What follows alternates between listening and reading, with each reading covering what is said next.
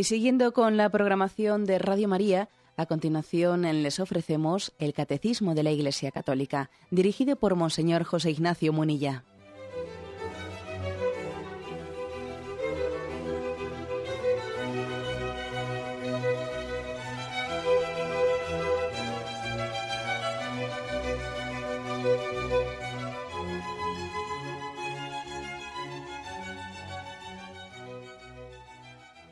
Cordial saludo a todos los oyentes de Radio María. Un día más, con la gracia del Señor, proseguimos el comentario del Catecismo de nuestra Madre la Iglesia. Y eh, habíamos comenzado, en el inicio prácticamente de la explicación del credo, habíamos comenzado hablando de que el hombre tiene deseo de Dios. Comentaba que este catecismo es un catecismo que recoge por una parte la tradición de la Iglesia, de nuestra fe católica que es bimilenaria, pero al mismo tiempo es un catecismo de nuestro tiempo que responde a las preguntas y a la sensibilidad del hombre de hoy. Y por ello el catecismo ha comenzado hablando de, del deseo que el hombre tiene de Dios. ¿Eh? Quizás otro catecismo en otro contexto hubiese comenzado directamente a hablar de los atributos de Dios, ¿eh? de quién es Dios no queremos decir que nosotros, mm, eh, por motivo del contexto en el que vivimos, dejemos de tener una exposición teocéntrica o cristocéntrica. No, no decimos eso. Obviamente, este catecismo no puede ser de otra manera, es cristocéntrico, tiene a Cristo en el centro. Pero al mismo tiempo que afirma la centralidad del misterio de Dios, revelado en Jesucristo, está siempre mirando, al mismo tiempo atento, a mostrar cómo eh, las verdades las verdades que la Iglesia explica en la, exposición de la revelación responden a las necesidades del hombre. Es decir, con un ojo miramos a Dios, pero también miramos de reojo, si me permitís la expresión, miramos en la explicación del catecismo a este hombre a quien la Iglesia tiene que servir. ¿eh? La Iglesia es servidora de Dios y servidora del hombre, servidora de Dios porque tiene que ser fiel a su llamada, a su vocación, y servidora del hombre porque Dios le ha pedido a la iglesia que sirva al hombre. Entonces, en, esa, en ese doble servicio que es uno solo, que es uno solo, ¿eh? no es que esté internamente dividida la iglesia en absoluto, ¿eh? por su quehacer de fidelidad a Dios y fidelidad al hombre en el sentido de responder a su deseo más íntimo de, buscar la felicidad. Bueno, pues en ese en, esa doble fidelidad, la Iglesia al comenzar eh, su catecismo nos recuerda que tenemos un íntimo deseo de Dios. Esto que, esto que vamos a explicar, eh, este credo que vamos a exponer, no solo es verdadero, sino que la Iglesia le está diciendo, al, hombre y a la mujer de hoy en día, es que además de ser verdadero, para ti es muy importante para que seas feliz. O sea, Dios no solo existe, sino que además de existir, responde a tus anhelos más íntimos. Es, no es insignificante para ti. Quizás fijaros ahí, puede haber, no sé si uno puede preguntar, a ver, ¿podría haber algo más grave que decir, que negar la existencia de Dios? Bueno, pues quizás puede ser tan grave como esto o más mm, afirmar o afirmar, sí, o proceder como si Dios, no digo ya que no existiese, sino como si fuese insignificante. ¿Eh? ¿Existe Dios? ¿Y qué? ¿Y a mí qué? ¿Eh? Como si eso, como si eso no fuese significante para ti, como si fuese algo que nada tiene que ver contigo, como si tu vida y tu felicidad fuesen por otro camino que no tiene que ver con la existencia de Dios. Eso sería tan grave como el ateísmo. Y quizás este sea, ¿eh? este sea uno de los problemas mm, más fuertes que tenemos hoy en día para evangelizar, ¿no? El hecho de que nos dirigimos, nos dirigimos a un hombre que, por motivo de estar inmerso en esta cultura intrascendente, una cultura que es totalmente inmanente, intrascendente, que no se hace las grandes preguntas por el sentido de la vida, ¿no? Pues que igual tiene ese sentido espiritual, lo tiene como anestesiado, ¿eh? como anestesiado. Y parece que no se hace las grandes preguntas, parece que eh, este mundo está diseñado de una manera pues para que no pensemos, ¿no? Para que no pensemos, eh, consume y calla, ¿no? Consume y calla tú, dedícate a, eh, a, vivir el día a día, a sacar dinero, a pasarlo bien, a descansar, a esto, a lo otro, y nadie se hace la pregunta de que, qué sentido tiene esta vida. Bueno, nadie, ¿no? Estoy enfatizando, ¿no? Pues la imagen de una cultura intrascendente. Bueno, pero ¿qué ocurre? Pues que la vida es, es corta, pero por otra parte es lo suficientemente larga para que haya momentos en los que ese planteamiento de negarse eh, las grandes preguntas pues tenga crisis. Hay momentos de crisis pues, que ocurren con situaciones concretas de una enfermedad, de un fallecimiento de un ser querido, bueno, muchas cosas, ¿no? También gozos inefables que uno no sabe exactamente, ¿no? Eh, cómo, cómo agradecer y a quién expresar el agradecimiento. O sea, hay momentos, gracias a Dios, ¿no? Gracias a Dios, hay, hay momentos en los que el planteamiento intrascendente de la vida, pues eh, hace aguas y el hombre se hace preguntas, se hace preguntas. ¿no? En esos momentos dramáticos, como digo muchas veces, a veces tiene que ocurrir algo dramático para que nos cuestionemos esta vida. Y además no siempre suele ser por momentos dramáticos.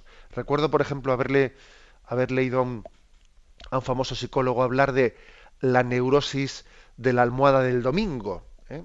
Y se refería a él, pues, a, a, toda una generación, pues, que vive y trabaja, trabaja entre semana, pues, con la única ilusión de que llegue el fin de semana eh, cada vez más largo, que ya empieza ya no el viernes, sino que ya empieza ya el jueves por la noche a veces, o sea, intentando que el sentido de la vida sea pues eh, la juerga del próximo fin de semana, luego resulta que llega el fin de semana y pasa muchísimo más rápido que lo que uno hubiese hubiese supuesto y además en él, en medio de, del disfrute y de los placeres, también hay grandes disgustos, hay constatación del egoísmo de los demás, constatación de mi propia debilidad. El caso es que llega el domingo por la noche y al día siguiente hay que volver a ir a trabajar o hay que volver a estudiar y entonces esa neurosis de la almohada del domingo, ¿eh?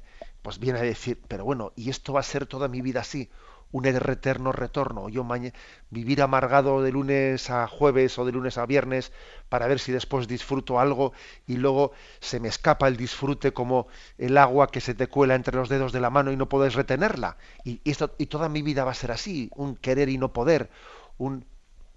Entonces, e, e, en ese momento en el que se mm, percibe como un vacío existencial muy fuerte, muy fuerte, claro que es un momento también ¿no? de constatación de que nosotros hemos sido creados para, para el infinito.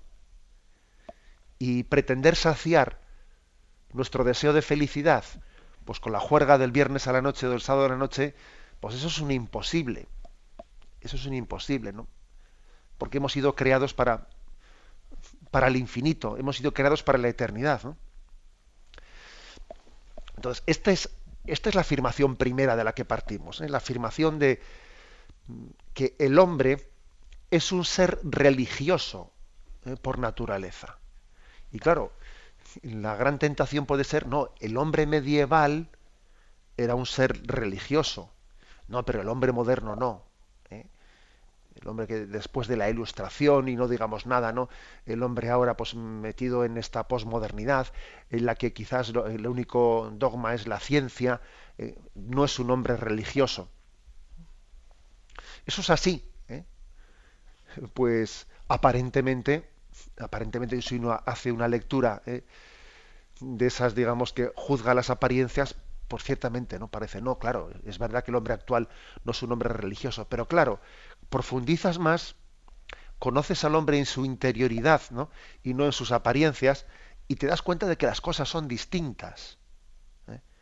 El hombre actual sigue siendo un hombre religioso. Quizás para poder hacer esta afirmación hay que conocer al hombre por dentro y hay que también constatar que hay mm, una falsa imagen que nosotros mismos proyectamos hacia el exterior, ¿no? Una falsa imagen. ¿eh? pues de que responde a los estereotipos de lo que aquí se dice, pues que uno tiene que ser pues un hombre pues para ser aceptado por los demás, tiene que ser de una determinada manera, tiene que ser un triunfador, tiene que ser un tal y, así aparecemos, ¿no? Muchas veces nuestra imagen hacia el exterior responde a, eh, pues a, lo que la cultura pues, exige de nosotros para, eh, para considerarnos políticamente correctos o triunfadores o y sin embargo ese no es el hombre real. ¿eh? El hombre real muchas veces se descubre en las crisis que se provocan en nosotros por situaciones límites o en, o en los momentos en los que, que Dios tiene capacidad ¿no? de, de, sacarlos a nuestro camino, en los momentos en los que nos topamos con nuestra realidad. ¿eh? El hombre pues sigue siendo un hombre religioso. ¿eh? Esta es nuestra afirmación. Y, y Dios no solo existe, sino que Dios es el sentido de nuestra vida. Es el sentido de nuestra vida. Que si no tenemos esto claro, no nos atreveríamos a predicar. Nos atreveríamos a predicar, porque claro, sería como decir, oye, a mí no me hables de algo que no me interesa. Nos atrevemos a predicarle a todo el mundo, id por todo el mundo predicando el Evangelio, porque estamos plenamente convencidos de que Cristo es eh, el es lo que el hombre necesita para ser feliz. O sea, la, predicación de la iglesia y de todo cristiano, por supuesto, ¿no? La predicación de la iglesia tiene su razón de ser porque es el encuentro, el encuentro entre el deseo que Dios tiene de nosotros, porque el hombre, Dios tiene sed de nosotros, sed de nuestra entrega, ¿eh? Dios nos ama, y por otra parte, nosotros tenemos sed de Él. Tenemos sed de felicidad, tenemos sed de infinito, hemos sido creados para Dios. El hombre tiene hambre y sed de Dios, incluso aunque no se dé cuenta de ello. ¿eh? Eso lo dice San Agustín en su famoso libro de las confesiones, cuando él viene a decir, yo es que ahora me he dado cuenta que buscaba a Dios desde el principio, aunque no lo supiese. Dice, incluso cuando, fíjate, cuando, cuando estaba robando una manzana, detrás de, ese robar la manzana, en esa búsqueda que yo tenía de una satisfacción o de un liderazgo delante de mis compañeros, equivocado, ¿no? De ser yo el líder que saltase una tapia y, robase una manzana. Detrás de, esos errores que yo he cometido en mi vida, en el fondo se escondía eh, un deseo de Dios. Lo que pasa es que me equivocaba por dónde lo buscaba, me equivocaba, lo buscaba, pues eh, de alguna manera mm, movido por mi pecado equivocadamente, pero el motor, el motor era mi deseo de felicidad. Yo era inquieto, ¿no? Y detrás de esa inquietud estaba mi sed de felicidad, mi sed de infinito, es decir, mi sed de Dios. Bueno, esta es el, eh, la afirmación de partida. ¿eh? Vamos a, por lo tanto, a a explicar, ¿eh? Vamos a partir hoy del punto 28, que todavía no lo hemos dicho, pero este pequeña, este prolegómeno que hemos hecho quiere encuadrar, encuadrar el, el, momento en el que estamos en, este, en esta introducción del catecismo. Tenemos un momento de reflexión y continuamos enseguida.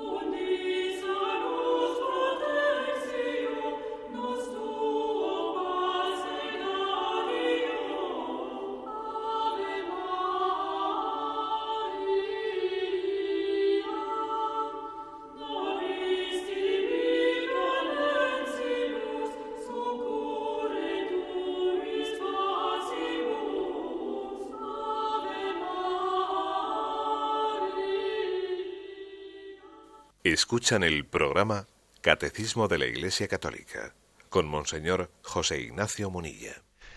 Este punto 28 que estamos explicando del Catecismo dice así.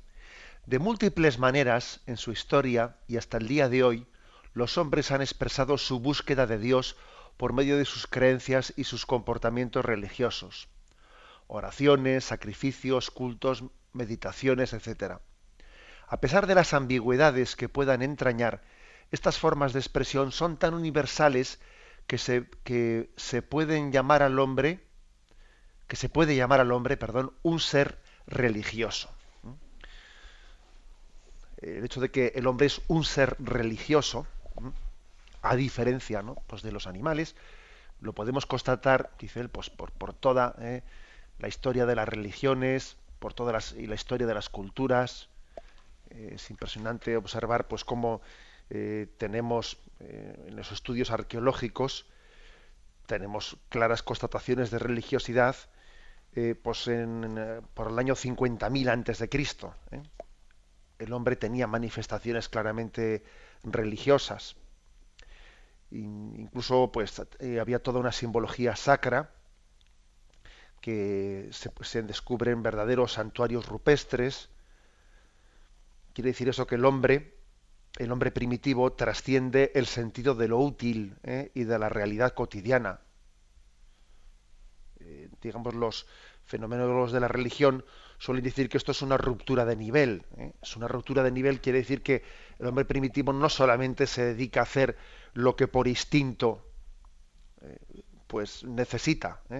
Pues para subsistir tiene que luchar. Bueno, eso se entiende. Para comer, para comer tiene que matar animales. Tiene un instinto de supervivencia. Se, se, aparea, etcétera. Sí, pero todo eso se explica, se puede explicar instintivamente. Pero, por ejemplo, lo que no se explica instintivamente ¿eh?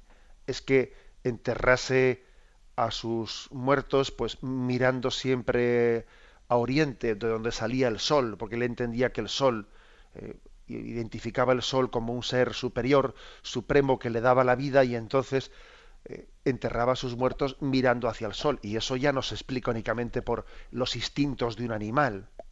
¿eh? Supone ya eh, una capacidad religiosa. Una capacidad religiosa. Al hombre se le ha llamado capax dei, capaz de Dios. Tiene una capacidad intrínseca, y eso se ha visto, ¿no?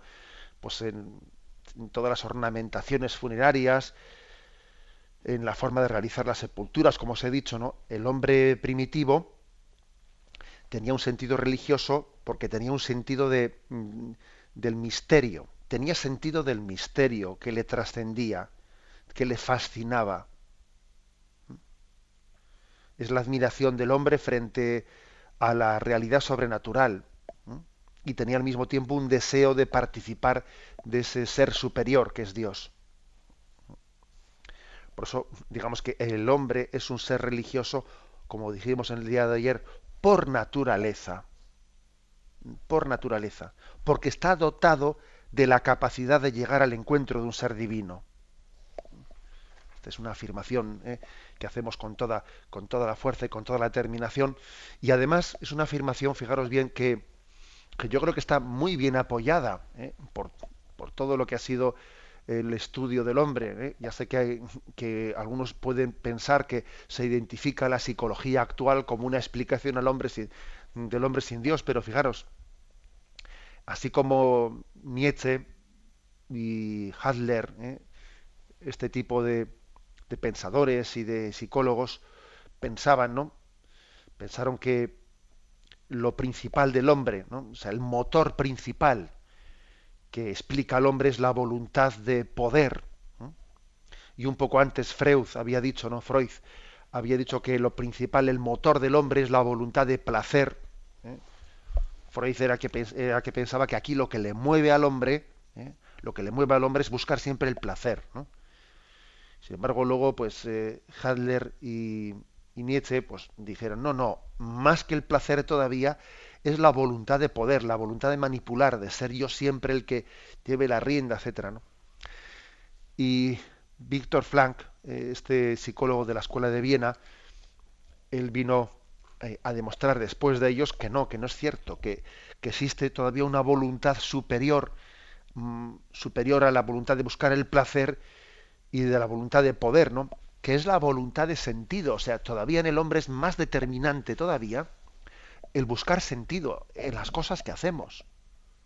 Uno quiere, necesita buscar un sentido. Yo hago las cosas por algo, ¿no? Mi vida, mi vida tiene un porqué, un de dónde y un a dónde. La voluntad de sentido es, es lo principal y en el fondo el hombre viene a viene a ser equilibrado, equilibrado no cuando tiene mucho sexo, no cuando tiene mucho poder. Lo que al hombre le hace ser equilibrado es tener sentido en su vida. El sentido que da el amor, el amar y el ser amado. Un hombre puede tener mucho placer en su vida, mucho poder y ser verdaderamente inmaduro y desequilibrado. Y sin embargo un hombre, pues mira, pues puede ser muy austero en su forma de vida eh, y, muy humilde en su forma de vida, pero, pero puede ser verdaderamente feliz porque tiene sentido, o sea, su, su existencia tiene sentido. ¿eh? Por lo tanto, la voluntad de sentido eh, es psicológicamente, digamos, la, la explicación de que el hombre es un ser religioso, que precisamente en sus preguntas religiosas lo que está haciendo es afianzando el sentido de la vida, dando respuesta a las preguntas claves del sentido de la vida. Bueno, como veis, eh, eh, estamos poniendo unos cimientos importantes, ¿no? Para todavía apuntalar más esto, se nos remite a un punto del catecismo que es el 2566, que dice lo siguiente. El hombre busca a Dios. Por la creación Dios llama a todo ser desde la nada a la existencia, coronado de gloria y esplendor. El hombre es, después de los ángeles, capaz de reconocer qué glorioso es el nombre del Señor por toda la tierra. Incluso después de haber perdido por su pecado su semejanza con Dios, el hombre sigue siendo imagen de su Creador. Conserva el deseo de aquel que le llama a la existencia todas las religiones dan testimonio de esta búsqueda esencial de los hombres. Es decir, que incluso, incluso aunque, aunque nos hayamos apartado de Dios, aunque hayamos cometido errores graves en la vida, no se termina de ahogar tan fácil dentro de nosotros eh, esa religiosidad natural. Intentamos a veces ahogarla, intentamos acallar la voz de Dios en nosotros, y nos cuesta conseguirlo. Es curioso esto. ¿eh? Es curioso que el hombre viva eso de me quiero, eh, a veces cuando el hombre quiere dar la espalda a Dios, quiere alejarse de él y, y no lo consigue, porque lo tiene muy grabado dentro de sí. Bueno, aquí dice una cosa interesante, este punto que hemos leído del catecismo. El hombre cuando peca, cuando da la espalda a Dios, dice, pierde su semejanza ¿eh? pierde la semejanza de Dios, pero no pierde su imagen, dice aquí. Esto, los santos padres eh, utilizaban mucho esto. Sabéis que dice la Sagrada Escritura que fuimos creados a imagen y semejanza de Dios. Pues bien, cuando el hombre peca, cuando el hombre da la espalda a Dios, pierde la semejanza, pero permanece la imagen. ¿eh? Hemos sido creados a imagen y semejanza. Aunque la semejanza se deforme y se pierda, continúa la imagen de Dios. ¿eh? Lo cual quiere decir que hasta en el hombre más abyecto, ¿no? en el hombre más malvado, más malvado, sigue estando ¿eh? una imagen de Dios grabada y, sigue teniendo una conciencia ¿eh? que le dice esto no está bien. Y eso, pues, hasta en los terroristas, pues sí, hasta los terroristas, hasta en Hitler y en Stalin, pues sí, también en ellos, es decir, por eso somos lógicamente también responsables delante de Dios. Somos responsables delante de Dios porque aunque aun en los momentos ¿eh? peores de nuestra vida seguimos siendo imagen de Dios, aunque hayamos perdido la semejanza de Dios por el pecado, pero seguimos siendo imagen suya. ¿eh? Y tenemos un deseo de felicidad y, en nuestra conciencia está inscrita ¿eh? E, esa, esa, sed eh, y esa hambre de Dios. Es lo que se, enfatiza en este punto en 2566. Bien, pues volvemos a, Em, volvemos al, punto 28 que estamos, que estamos explicando. Dice, a pesar de las ambigüedades, porque es verdad que a veces somos, somos muy confusos, somos muy confusos y puede haber motivos por los que alguien tenga las ideas mucho menos claras que otro, porque ha tenido personas a los suyos que le han liado, que le han, que le han confundido o no le han educado bien. pero a pesar de todo eso, seguimos siendo seres religiosos ser religiosos. ¿eh? Y incluso yo os puedo decir que a veces he tenido ocasión de entrevistarme pues con algunas personas que le escriben a, a, la iglesia y le piden la apostasía, ¿eh? le piden la apostasía eh, pues porque uno ve que bueno pues que han caído en determinados círculos y entonces se quieren desdecir de su cristianismo y escriben al obispado y, y dicen que quieren apostatar de su fe bueno a veces yo he tenido la ocasión de, encontrarme personalmente con, alguna persona que hace esta, esta petición y cuando uno eh, consigue, si, es que, si, es que puede hacerlo, que lógicamente todos somos libres para poder expresarnos, pero, pero si, si hay margen de poder hablar de corazón a corazón, eh, uno constata que aun incluso en quien pide la apostasía, con mucha frecuencia, él más que rechazar a Dios, lo que está haciendo es rechazar la imagen que se ha hecho de lo que es Dios. O más que rechazar a la iglesia, lo que está haciendo es rechazar a, la imagen que él se ha hecho o que le han hecho, ¿no? De lo que piensa que es la iglesia, que a veces no tiene que ver nada con la realidad. Eh, pero sigue teniendo en su interior ¿no? una sensibilidad y un, anhelo, y un anhelo, aunque, aunque a veces no lo identifique o, o pretenda negarlo. Bien, tenemos un momento de reflexión y continuamos enseguida.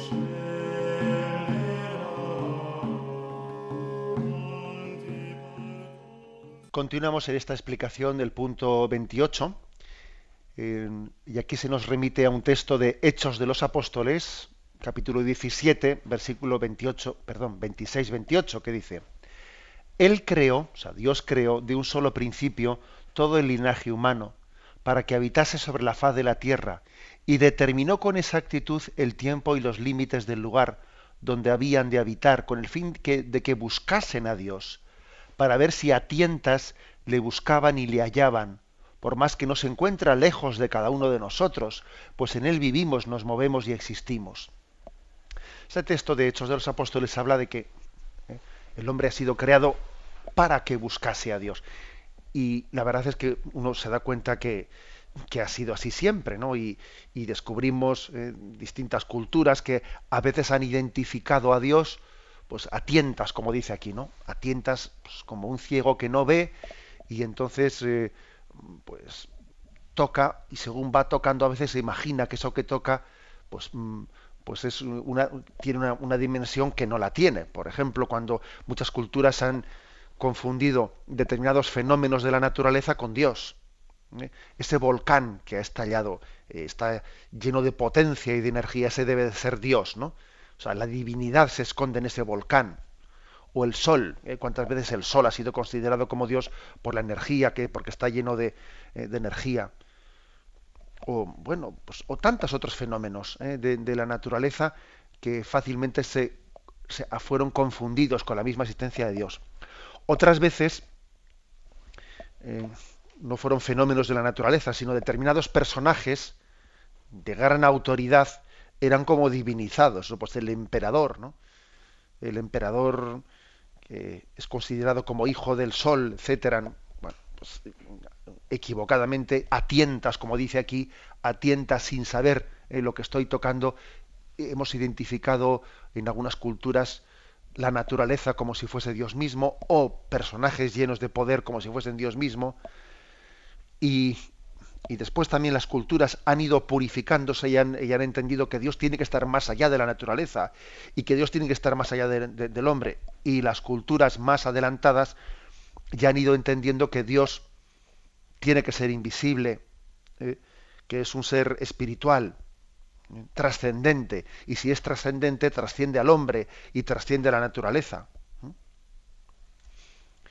¿Eh? Y poco a poco en esa purificación del sentido religioso de, las culturas y del hombre, pues también se ha pasado a decir, y, no pueden ser varios dioses, sino que las culturas más, más perfectas han ido entendiendo, han ido acercándose al, monoteísmo. Pero ya fijaros, estamos en unos ámbitos aquí en el que para llegar al monoteísmo y para superar el, politeísmo y el panteísmo, etcétera, ya, ya fue o comenzó a ser necesaria la revelación. Porque si Dios no hubiese hablado de sí mismo, el hombre ya tiene dificultad de, llegado a un punto, ya a tientas, ya no le da para más. ¿eh? Es como decir, mira, yo a tientas por mí mismo, sin ser capaz de ver, pues puedo avanzar un poco, pero todo tiene un límite, ¿eh? todo tiene un límite y ya más no puedo, no puedo deducir por lo que toco con mis manos a tientas.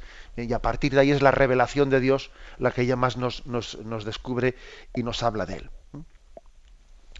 Bueno, pero este buscar a tientas también está, es indicativo eh, como dice aquí, del deseo, ¿eh? del deseo y del hambre y de la sed de Dios que tenemos.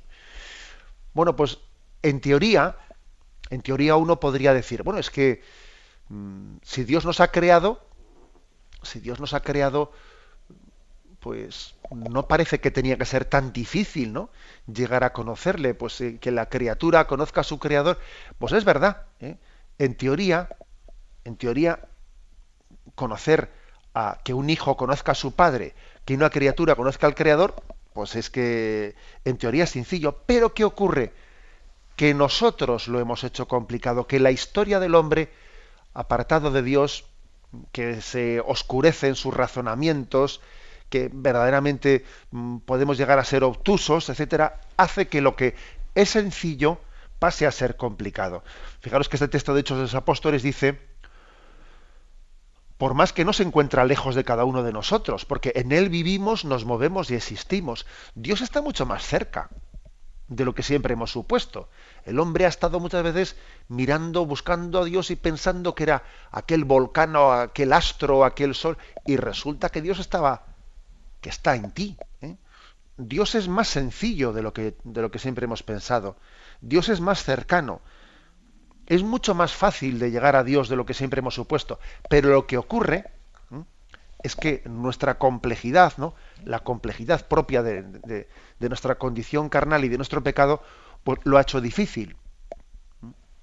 Nosotros hemos pensado equivocadamente que Dios, como es un ser infinito, tiene que ser un, tiene que ser un ser muy complicado, complicadísimo, ¿eh? porque nosotros hemos pensado, a ver, aquí las personas inteligentes pues tienen razonamientos que, que, yo no llego a entender. Bueno, pues entonces Dios tiene que ser pues como una persona inteligente, como ese filósofo que, que yo no le entiendo nada de lo que dice. Pues eso, pero infinitamente más, ¿no? Dios tiene que ser complicadísimo, ¿no? Como un libro que uno abre y dice, uff, de esto no entiendo nada. Nosotros identificamos superior como ininteligible. Y claro, eso, no es, esa es una falsa proyección que hacemos. Una falsa proyección. Dice, qué inteligente es este. O no le he entendido nada. ¿eh?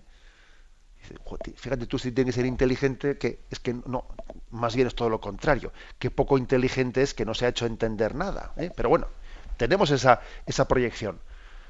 Sin embargo, no es así. Dios es sencillo. Dios es simple. La infinitud de Dios coincide con la sencillez. Mientras que nosotros hemos supuesto que, era un problema complejísimo llegar a conocer a Dios porque no nos, faltaba eh, inteligencia, no, no, lo que nos faltaba era conversión, porque cuando uno convierte su corazón, a Dios se le conoce fácilmente. Ahora, si, tu corazón no está convertido, si no eres como niño, pues entonces te armas unos líos que tienes a Dios junto a ti y estás eh, pues montando un lío increíble cuando todo era más sencillo. ¿eh? A Dios se le conoce no desde eh, la complejidad de, de los pensamientos o desde una fórmula oculta o desde los ocultismos o cosas raras, ¿no? Que siempre ha existido la tendencia de los gnosticismos, que básicamente es pensar que, eh, que hay que ser pues, especialmente listo, ¿no? Como un cabalista, eh, un cabalista para llegar a conocer a Dios. En absoluto. A Dios se le conoce desde un corazón convertido. Ese es el camino, ¿no? Es mucho más sencillo de lo que nosotros hubiésemos podido pensar. Infinitamente sencillo somos nosotros los que tenemos que hacernos sencillos para conocerle a Dios. Bien, pero el caso está en que no es tan fácil ser sencillo, ¿eh? no es tan fácil ser humilde, no es tan fácil ser, tener corazón de niño para, para conocer a Dios. Y por esto, fijaros bien, por esto es la necesidad de la revelación. Dios ha venido a descubrirse a nosotros, a revelarse a nosotros, pues no tanto, ¿no? Porque, no, no tanto, o sea, no porque nosotros ¿eh? necesitásemos pues una inteligencia superior por encima de la humana, no, no, no por eso, no, sino porque necesitábamos el don de la sencillez, el don de la humildad, el don de la simplicidad para conocer, para conocer a Dios. Y Cristo, que es la revelación de Dios Padre, eso es lo que nos da. La gracia de nacer de nuevo de nacer de nuevo y entonces uno dice, pero si Dios está en mí, si en Él vivimos, nos movemos y existimos, pero ¿cómo he podido ser yo tan burro de estarle negando o de, estarle, o de estar diciendo de, que, que, Dios se oculta, que Dios no se manifiesta, cuando resulta que yo vivo en Él, si estaba, si estaba junto a mí y yo no lo reconocía? Estaba junto a mí y yo no lo reconocía. Esta es la... Eh, esta es la, la, la experiencia ¿no? de todos aquellos que han ido buscando a Dios y finalmente la han encontrado y han dicho, madre mía, tárdete a mí, ¿eh? tárdete a mí, yo te buscaba, te buscaba por allí por lo alto y tú estabas junto a mí. Qué paciencia has tenido, Señor, conmigo, ¿no? Que yo estaba por ahí dando palos de ciego ¿eh? y estabas tú haciéndome de lazarillo y sosteniéndome la mano, ¿no? Bueno, pues esta es, esta es la, la experiencia. El hombre es un ser religioso. ¿eh? Plena confianza en él. Incluso cuando metemos solemnemente la pata, hasta metiendo la pata lo, manifestamos. ¿eh? Metemos la pata porque en vez de buscar la felicidad donde habría que buscarla, la buscamos en cubos de basura. ¿eh? Y metemos la pata buscando una plenitud que deseamos, donde en el fondo más que plenitud nos autodestruimos. Pero paradójicamente, paradójicamente incluso cuando metemos solemnemente la pata, eh, estamos manifestando que somos un ser religioso, que tenemos deseo de sentido, eh, que tenemos deseo de, felicidad. Bien, lo vamos a dejar aquí y damos paso a la intervención de los oyentes. Podéis llamar para formular vuestras preguntas al teléfono 917 107 700. 917 107 700.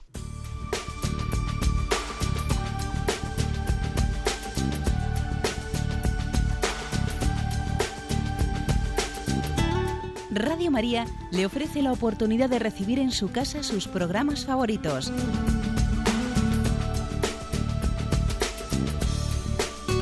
Ahora lo puede hacer a través de nuestra página web www.radiomaria.es o bien llamándonos al 902 500 518. 902 500 518. Pídanos el programa que más le interesa en cualquiera de sus emisiones, especificando el día y la hora que lo ha escuchado. Solo nos tiene que decir si lo quiere en CD de audio o CD o DVD en MP3. Haga su solicitud en el 902 500 518 y en www.radiomaria.es. Radio María, más cerca de usted.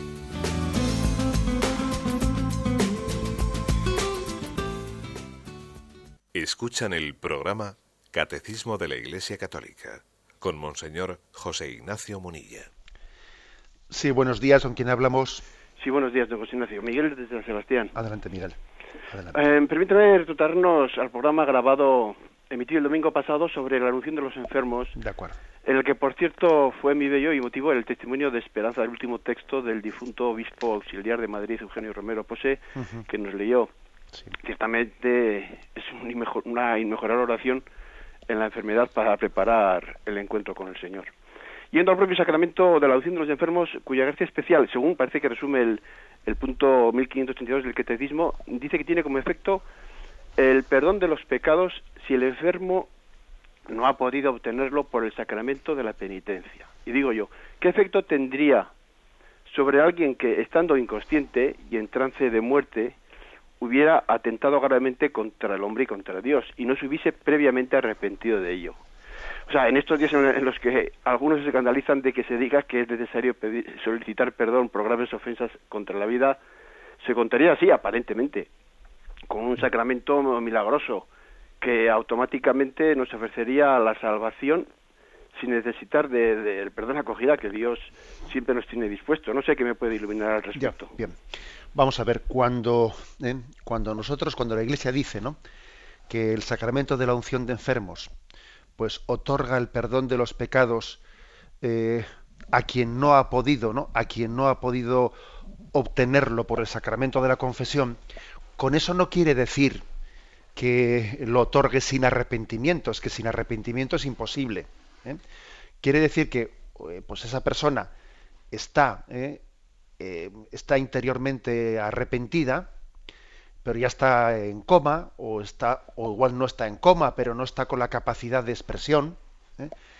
y entonces, pues el sacerdote mm, ora, eh, invoca el don del Espíritu, invoca la conversión, si el, si el enfermo tiene capacidad de oír, le pide que, haga un acto de contrición y le pide que le va, y le anuncia que le va a administrar el sacramento de la unción que conlleva el perdón de los pecados si tiene arrepentimiento.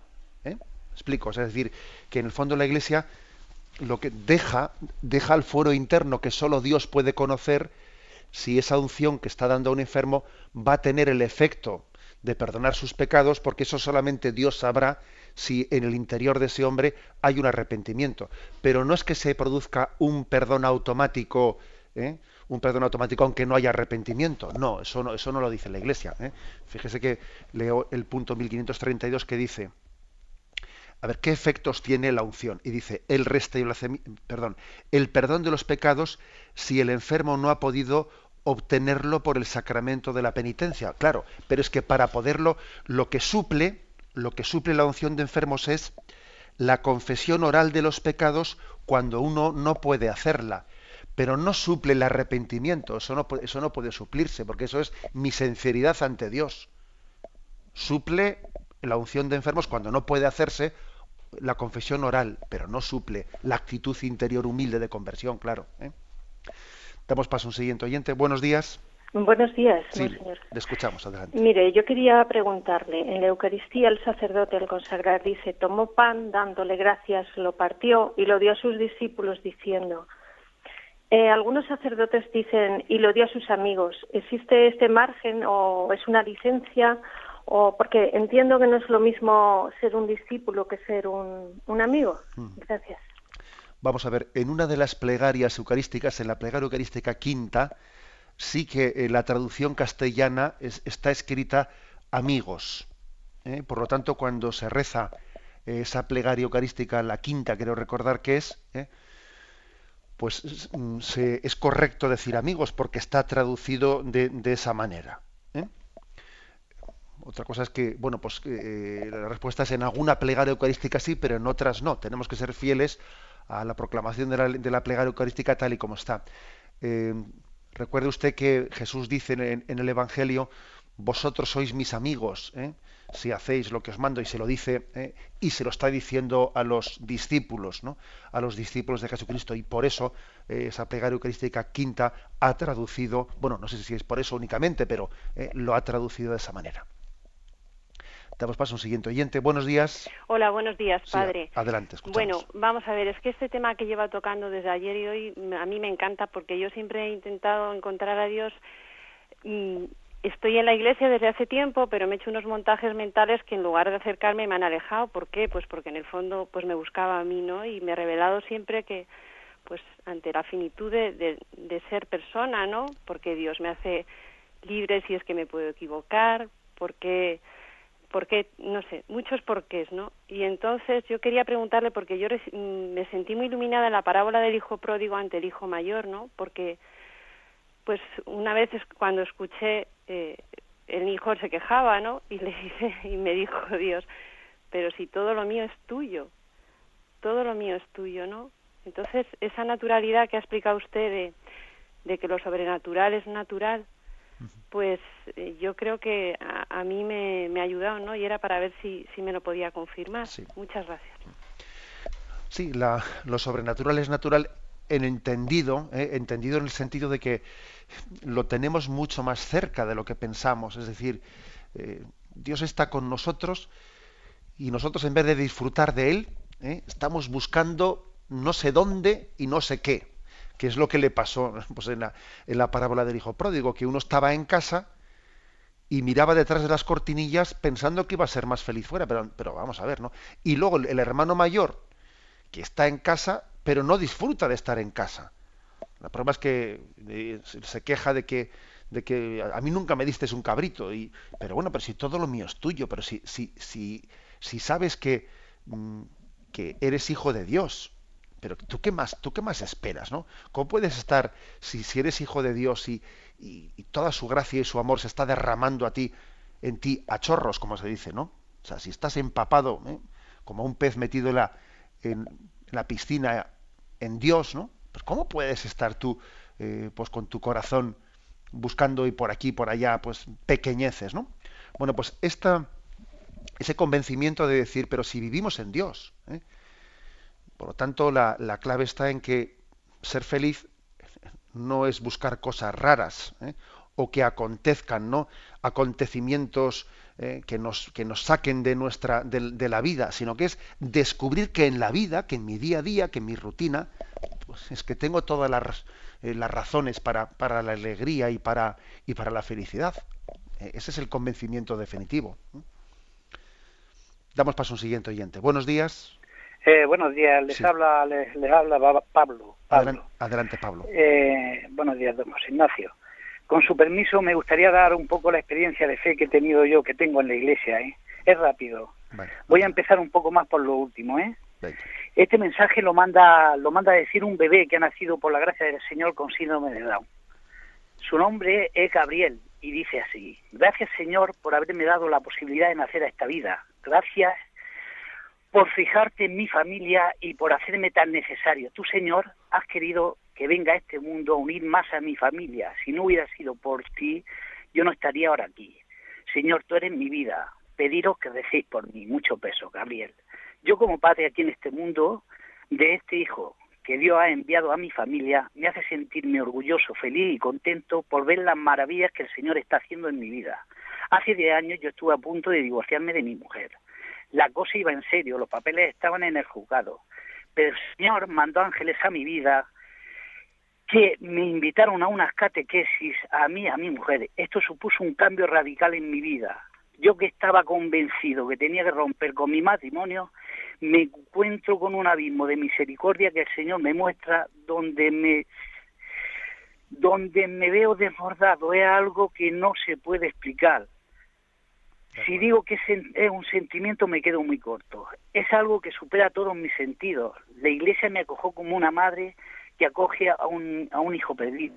Este nuevo hijo, Gabriel, ha sido el fruto del agradecimiento a la iglesia por haber salvado nuestro matrimonio. Ahora el Señor nos ha mandado otro nuevo hijo, que le hemos puesto por nombre Miguel, junto con otros tres que teníamos anteriormente, formamos una familia con cinco hijos, más otros dos en el cielo a los que pido todos los días que recen por papá, mamá y sus hermanos.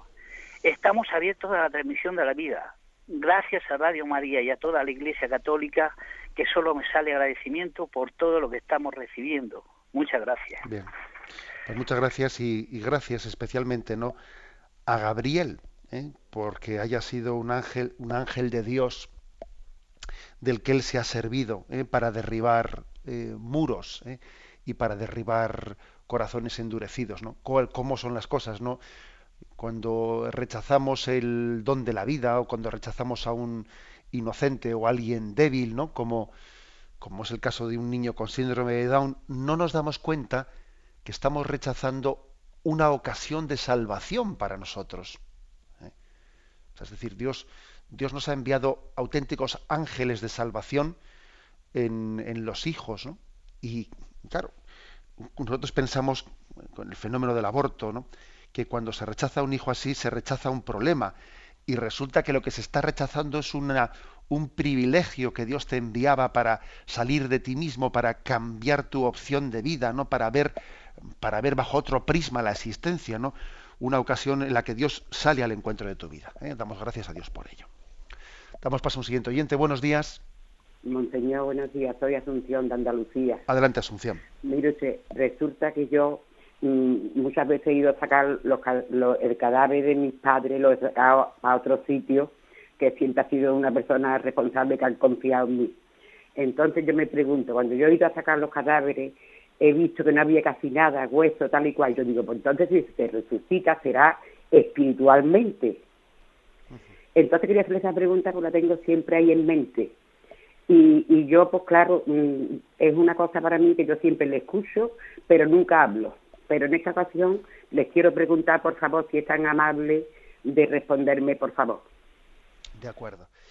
Mire, pues eh, lógicamente, eh, eh, cómo, acontece ¿no? La, la, resurrección, pues no deja de ser un misterio que nos, que nos supera. Pero bueno, yo voy a echar mano de algunas imágenes que, han, que se han utilizado pues, en la historia de la Iglesia para, para iluminarlas. ¿no? En muchas tumbas cristianas en los siglos primeros eh, se han grabado fuera de las tumbas la imagen del ave fénix, ¿eh? la imagen de esa ave que resurge de las cenizas. ¿eh? Son como unas cenizas que se, se, resurgen y de ellas no sale volando el, pues el, el, águila. Y en eso se ha visto como una imagen de la, de la resurrección. Bien, Obviamente, obviamente, tampoco hay que interpretar esta imagen en un sentido materialista, en ¿eh? un sentido material, porque es verdad que es verdad que nosotros veneramos, o sea, bueno, veneramos, ¿no? O sea, tenemos un sentido eh, respetuoso, eh, respetuoso hacia los restos, hacia los cadáveres, porque son una prenda de resurrección. Pero no tenemos que interpretar eh, tal cosa pues en un sentido eh, fisicista, porque, por ejemplo, el cuerpo, el cuerpo de Jesucristo, el cuerpo resucitado de Jesucristo, pues era un cuerpo que no estaba sometido a las leyes materiales. ¿eh? El cuerpo de Jesucristo, ese cuerpo que quiso también ser milagrosamente tocado por Tomás, trae tu mano, toca mi costado, etcétera, era un cuerpo que al mismo tiempo traspasaba las paredes que estaban eh, los discípulos y él se ponía en medio y luego desaparecía, ¿no? O como desapareció ante los discípulos de Maús, es decir, que es un cuerpo glorioso que no está sometido a las leyes físicas tal y como nosotros las entendemos aquí. ¿eh? O sea, es el mismo cuerpo resucitado, pero al mismo tiempo tenemos claro eh, que no es el cuerpo físico, sino que es un cuerpo espiritualizado. Dice San Pablo, me parece que es el capítulo 15, la carta a los Corintios, que sembramos un cuerpo carnal y cosecharemos un cuerpo espiritual. Sembramos se refiere enterramos, ¿no? Enterramos un cuerpo carnal y cosecharemos en la resurrección un cuerpo espiritual. Luego hay como una espiritualización del cuerpo en la resurrección. Dios sabe más, ¿entiende? Y, la verdad es que no se crea que le puedo decir mucho más de lo que le he dicho, porque es que es un misterio que nos trasciende y echamos mano de estos textos que le, que le he mentado pues para, para afirmar que creemos, no solo creemos en la inmortalidad del alma, sino que además también creemos en la resurrección del cuerpo de un cuerpo espiritualizado, pero, pero nuestro mismo cuerpo. Terminamos con la bendición de Dios, Padre Todopoderoso, Padre Hijo y Espíritu Santo descienda sobre vosotros. Alabado sea Jesucristo.